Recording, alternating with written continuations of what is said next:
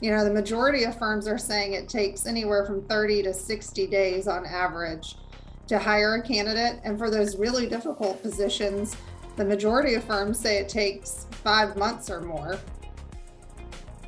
Hello, innovators. I'm Todd Wyant, and welcome to the Bridging the Gap podcast presented by Applied Software.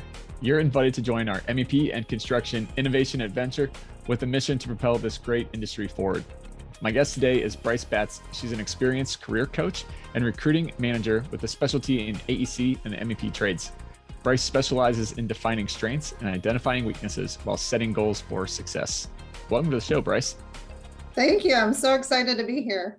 Yeah, looking forward to this conversation. Well, let's start with how you you got involved with AEC and construction industry. Yeah, well, I've been a recruiter as far back as I can remember, really. I've been recruiting uh, for over 12 years, off and on. Uh, took a small break when my daughter was born. And my husband is also a landscape architect, but I met a friend of mine uh, when I was getting my MBA, and she was a recruiter for the AEC industry. Sounded really interesting. So I jumped in and I haven't looked back. Nice. Well, what's the current state of of hiring in the AEC industry with all the disruption that has taken place?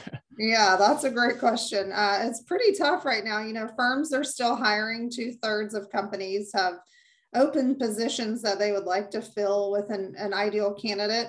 Wow. And obviously, turnover is still occurring. Um, you know, the majority of firms are saying it takes anywhere from 30 to 60 days on average to hire a candidate. And for those really difficult positions, the majority of firms say it takes five months or more.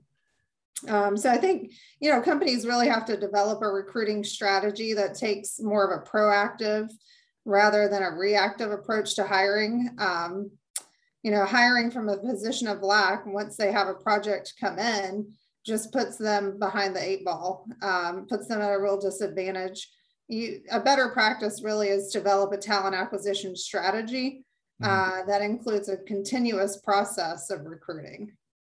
So, for those who may not be uh, familiar with that uh, strategy, what all does that really involve to have that kind of ongoing process?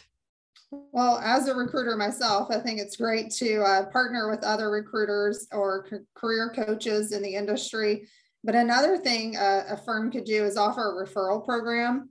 Mm-hmm. Um, I know some of my clients offer four to five hundred dollars for employee referrals.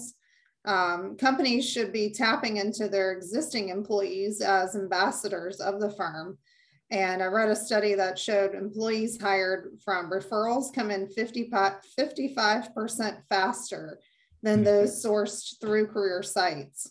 And then, of course, using social media um, you know, consistent with previous years, firms are still reporting a lack of uh, a lack of qualified candidates, um, which is the biggest impediment to successfully hiring new talent.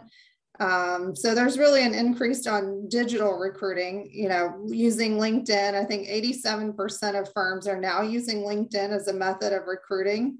Mm-hmm. You think about millennials and Gen Z now entering the workforce, they grew up with social media. So this is where they're going to look for jobs. Mm-hmm. So it's important to, to be on the forefront of that. And then obviously highlighting company culture and perks. Um, company culture is really important um, especially to those two demographics I just spoke about, both millennials and Gen Z, because they really want a flexible, creative, and uh, innovative workplace.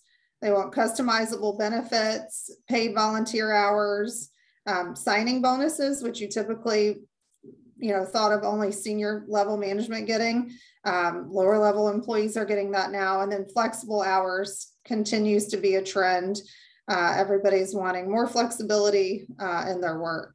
Mm-hmm. Uh, the social media aspect is intriguing to me. I, am a, uh, a, slight addict on on LinkedIn, but uh, how would you encourage or uh, suggest to, to companies to set up their their LinkedIn profile to be the most attractive, if you will, to prospective employees? Yeah, I don't think it has to be anything difficult. If, if, mm-hmm. a company can just set up a LinkedIn page, if they can post their jobs there, and then everybody wants to see the fun things your company is doing. So if you can post pictures of company outings, uh, share success stories about your employees, and then have someone who's actively updating it. Um, candidates are going to see that and know you're active on LinkedIn, but also see the culture that you have to offer. Mm-hmm. Yeah, interesting. So yeah. I've been hearing this term of the, the great resignation. what is that? And then what's kind of the, the catalyst behind this? Yeah, well, I think the catalyst is COVID. You know, people were at home for a year or more and finally got quiet and figured out what they really wanted out of out of work and their what they wanted their week to look like. And so now you hear the term that's been coined the great resignation or the great reshuffle, which I heard it called uh, just a couple days ago. You know, workers are quitting their jobs in the highest rates in 20 years. And um, I'm hearing that one in four are leaving their jobs. Um, so, like I said before, I think employees are really in control now and they want more flexibility. Um, they don't want to be doing that hour and a half commute each way or hour each way, however it may look. So I see a lot of companies either moving to fully remote, which can be really difficult for an MEP firm. It's highly collaborative um, or moving to a hybrid schedule, which I think will be more of the norm. Yeah. Uh, so, with this great resignation, is it that people are just kind of shifting companies, or are they leaving the industry altogether and you know popping up in a, a totally new field? What, what's what's kind of going on with that dynamic? Yeah, I see more people just shifting companies. They're looking for a company that's going to offer what they want whether that's increased flexibility, increased benefits, or pay, mm-hmm. which it seems now employers are willing to pay 10, 20% more uh, due to the lack of, of talent and trying to recruit. You know, I've heard of MEP firms who are now, it's September, they're hiring candidates or employees, interns straight out of college. So you know, when they're graduating next May, these interns already have a job lined up.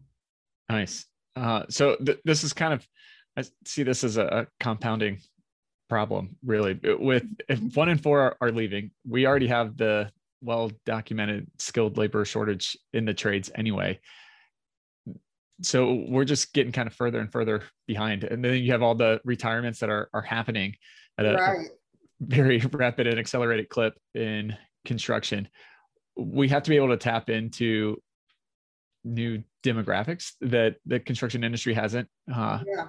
been able to, to pull in, in, in mass numbers so far. So, what are things that you have found that are different aspects of construction, maybe that are attracting people into the industry? Well, I think as employers, or excuse me, employees are looking for new jobs, they're taking in a, into account the, the company culture, they're also looking at the salary that's offered. Obviously, that's a key factor, but benefits and perks as well. Um, they also want a clear career path. So they're wanting to know there is upward mobility. You know, and I think as the US workforce becomes increasingly uh, racially, ethnically, and gender diverse, construction companies need to be ahead of the curve um, and embrace diversity as well you know, studies have shown that employees in a diverse environment are more engaged and happier than those who aren't. Um, and this is especially important in construction because it relies so heavily on uh, teamwork and good communication. Um, attracting diverse audiences, you know, requires the the organization to really create a mission for that. Um, and employees want to work somewhere where they feel like they're being seen and uh, feel like there's people there that can relate to them and that they relate to. Mm-hmm. What are some of the the trend lines that you're seeing with construction firms in addressing that? Uh, maybe uh, you know some some recent stories or or something where people have have really done it well. Yeah, I mean, I think putting um, some of the burden back on the employees as far as employee referrals go um, really looking to them to be ambassadors of the firm. Um, also, just creating a, a, diversity committee within the company um, and performing culture audits. Another big thing, I've got some clients that do this, is surveying their current staff. Anytime they make an important decision, you know, they go to their staff and and ask them what their opinion is so they feel like they're being heard. And I think that's really important to address um, issues through all levels of the firm. Create a common data environment for your team with 360 Sync. 360 Sync automatically transfers, organizes, and archives project files across applications. It is the only way to automatically sync project files between your server, Procore, BIM 360, Bluebeam, or any other platform you use. 360 Sync is the only document management system designed by and for the AEC industry. Users have automatically transferred over 1 million files and over 2 million syncs. Set it and forget it. Create a common data environment for your team today using 360 Sync. Visit asti.com slash 360 Sync for more information. Yeah, that's interesting. Yeah, I think that that feedback loop is is important in a lot of things, but especially when it comes to uh, corporate culture to hear how things are are really being perceived and and operating in the the real world. It's it's one thing to think through how yeah, management is, is going to think that this is going to be impacting, but it can oftentimes have a, a very different real world um, use case. yeah, it. I think it's so important for leadership to be asking the hard questions of their team. You know, if they want to hear the real answers, they have to ask the hard questions for sure. Yeah. And then uh, take it an extra step further, not just ask the, the hard questions, but be prepared to respond to that yes. and take action about it. I think it's, if you just ask the questions and then nothing ever changes, it's probably way more does way more harm than not asking the question at all. You know. Agreed. Agreed.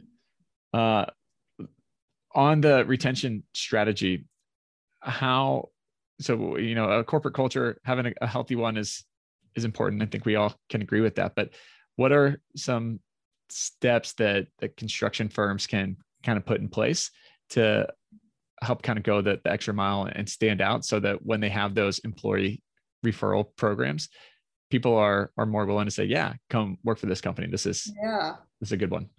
Well i think you know that's the bottom line. Your employees have to be bought in. Obviously they're not going to refer their friends or anyone to the firm unless they really believe in what their company is doing and so in terms of diversity you know i think it has to be diverse both culturally um, through gender and race. You want a company that's open minded, um, but also companies that really can lay out a plan for uh, career development.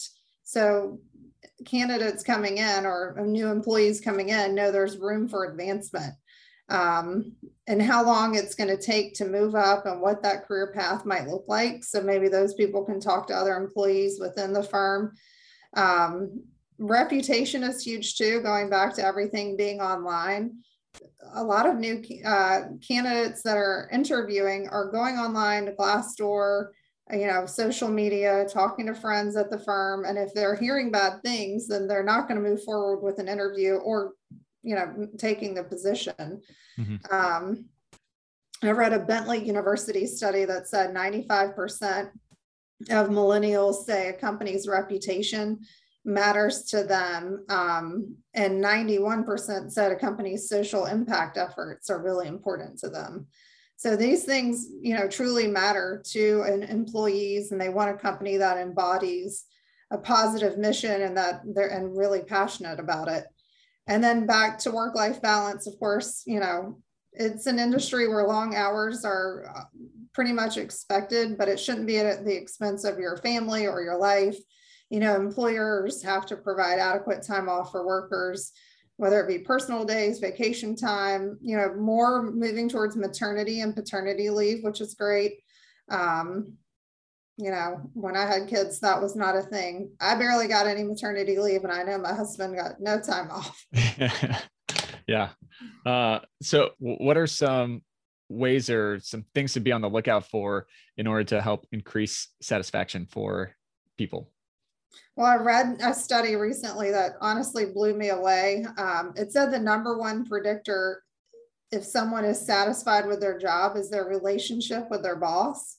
Well yeah just goes you goes to show you how important that is it, yeah. it said it's the number two influence on their mental health and that 75% of people said their biggest stressor in life is their manager that's crazy yeah that i mean i, I believe that it makes that big a difference because it's uh yeah.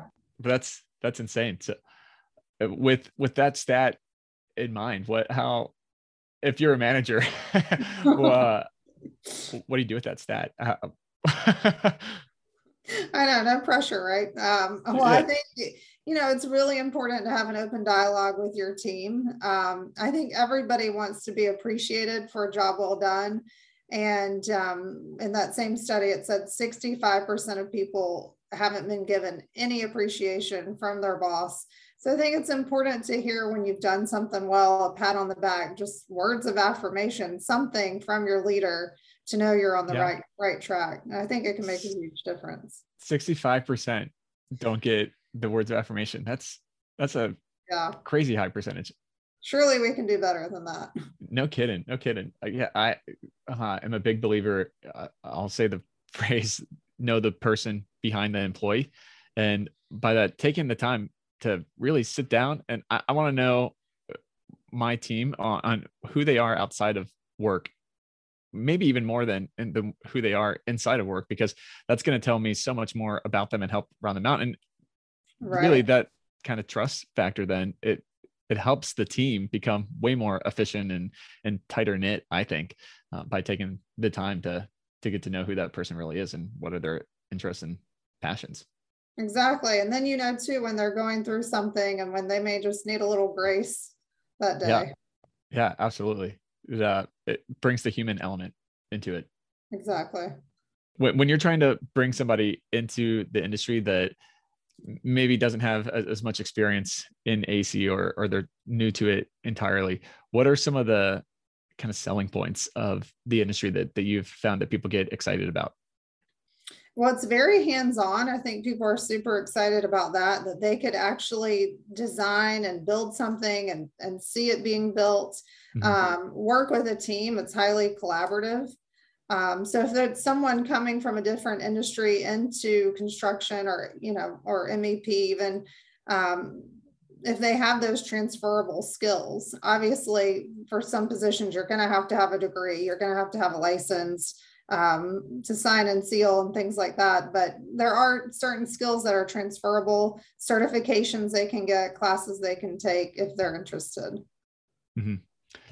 Yeah, nice. Well, one of the aspects that I find pretty unique and exciting with the construction industry is, you know, you mentioned the career development path that, that people want to know that there there is growth and potential moving forward. I, I feel like construction offers a lot of flexibility in mm. that for people to to come in uh, at the ground up and, and really kind of go several different routes, whether it's through an apprenticeship or they go into the office side or they learn the uh, design on the, the software side of things. There's there's a lot of different routes that that people can take in AEC. Yeah, I love that. You can be as hands-on as you want to be, or if you want to manage people or projects, there's opportunities for that as well. Um, so I do think that's nice. You can kind of go where your interests lie. And as long as your company is on board, and you guys can forge a plan together. Yeah, definitely. Uh, so you mentioned what the the new model of uh, in office versus remote work is is kind of going to look like. What do you think coming out as, as things start opening up? What's that balance going to start to really become? For for most people that I'm talking to, they think the balance is really a hybrid situation uh, where they're in the office a couple of days, they're working from home for a couple of days. Maybe they have flex hours, you know, core hours are six to six or whatever it may be, and they're coming in within a certain time uh, in between there. But I think they're just looking for some flexibility. I know a lot of people still want to work from home full time. I just don't know how feasible that is in this industry. Yeah. What kind of pushback do you think is, going to be there from the people that that want to stay remote and have proven that they can they can handle their job remote. Yeah, well, as a recruiter, we're definitely hearing a lot of that. they want to be uh, remote full time. They think they've proved that they can do it. They're still successful. They're meeting deadlines. But I try to see the employer's perspective too. You know, if you're working on um, high profile projects and you're answering to a client who wants you there, and the employer has felt like some things have slipped through the cracks or maybe not been addressed while yeah. everyone's at home, of course they want them back. I think employees are thinking that they can find a company that will cater to their needs. And if it's not their current one, they're going to look elsewhere, and, and that's what they're doing. The Bridging the Gap podcast is brought to you by Applied Software. With solutions for the modern project, Applied Software is on a mission to transform industries by empowering clients and championing innovation with real world expert consultants. Their comprehensive array of solutions for AEC, MEP, and manufacturing has a singular focus, helping you achieve higher performance. With software, training, support, consulting, and custom development, Applied Software has you covered. Visit ASTI.com and let them know we sent you. From a employer perspective too, is it uh, uh, have you seen people get excited by the possibility that they can that they're not confined to specific geographies for talent the the whole world is is their their talent pool now is that what, what kind of wrinkle does that bring in in recruiting well i think it's a great opportunity for employers if if they've got employees working remotely they can like you said it opens the talent pool um, the wrinkle is if the policy changes and employees move and then they want them back in the office. And I'm seeing, I've seen that happen some where employees have moved states and then mm-hmm. their companies have changed the policy. So now they're looking for a new job or they've already left and continue to look for a new job. Um, so it's going to be really interesting. And, but a lot of companies too, especially in AEC, have to have someone still doing site visits and things like that. So they need someone who's at least close to the area. Right. Yeah, I, I think it's it'll be interesting how how it all continues to to shake out.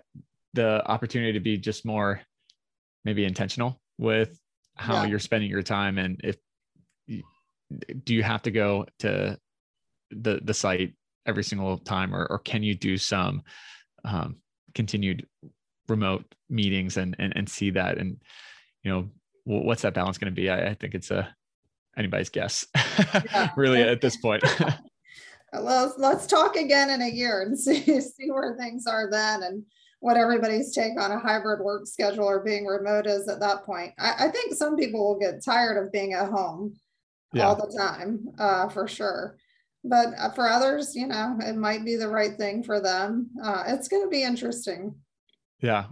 Well, the, there's so many different variables in there and uh, different work situations of, you know, if, if you're, if you live by yourself and you never see anybody, uh, maybe you're, you're itching to, to get out.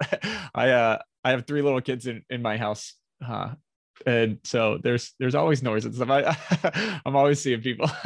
Yeah. Uh, so it's, uh, I think everybody's a little bit different on, on their tolerance level for, for that sure. and when they're when they're going to go kind of stir crazy and, and want to come back or something. I've worked from home for the last 12 years, so I was used to it. But then when COVID hit, my kids were home, I have two girls, seven and 11.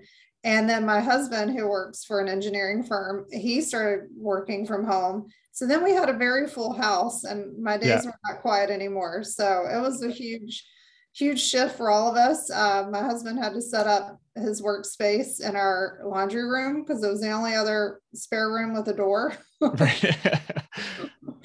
so I think everybody's just making adjustments and doing the best they can. Yeah, definitely. I uh my office is, is set up down in, in a windowless room in the basement.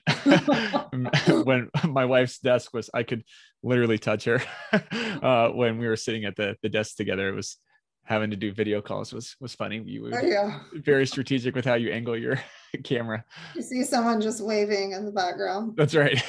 you get you learn to get creative though, you know. it's true. It's true. Well, if you could innovate one aspect of this industry, what would that be? Oh, that's a tough question. One aspect. Oh, I think it's just being flexible, like you just mentioned. I think Uh, AEC for sure was not very flexible. Everyone had to be in office. You know, hours were super long, especially when you think of architects and meeting deadlines. And of course, it's a deadline driven business, but I think just embracing that flexibility and the um, the the ability to pivot when needed.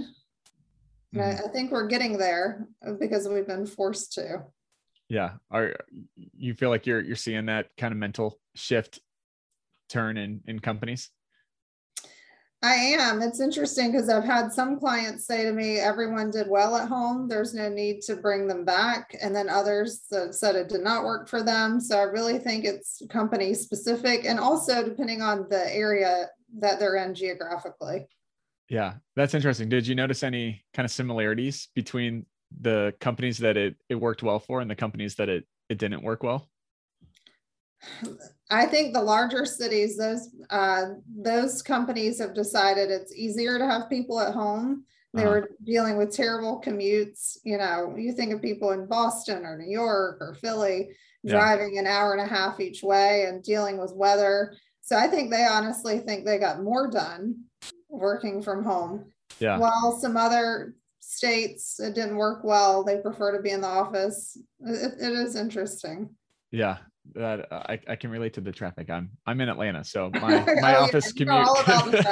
that's right. It could literally take me anywhere from 15 minutes to an hour and a half to get to oh. the office. It's uh, uh, you you definitely get. I have I have a lot more time to uh be in front of the the computer than than when I was going into the office. Yeah, and then you can work out. You can nap if you need to. Take a midday shower. That's right. You, you get a, a, a whole lot more uh, time back in your day for sure. Exactly. Well, how do people get a hold of you and, and find out more information? Well, I feel like I'm everywhere. Um, my web address is brycebatscoaching.com. I'm also on Instagram at Bryce Bats and uh, LinkedIn, Bryce Bats as well. All right, Bryce, last question for you. What does innovation mean to you? Innovation means constantly changing, being able to pivot, um, new ways of thinking. And so for the AEC industry, I feel like we're really seeing that right now. And I hope they continue to innovate, whether it's work hours or diversity um, or just how they look at work in general. Awesome. Well, thanks so much for taking the time and, and joining us, Bryce. Enjoy the conversation. Thank you. I enjoyed it. And now it's time for my Todd takes from this episode. First take. During this time of compounding problems of the skilled labor shortage, more retirements, and the great resignation, companies need to develop a continual talent acquisition strategy for ongoing recruiting. Leverage employee referral programs, social media, and recruiters to always be looking for top candidates. Take two. The best thing you can do for retention and recruiting is to develop a healthy and robust company culture. The stats Bryce mentioned about a boss's impact on an employee's mental health is staggering.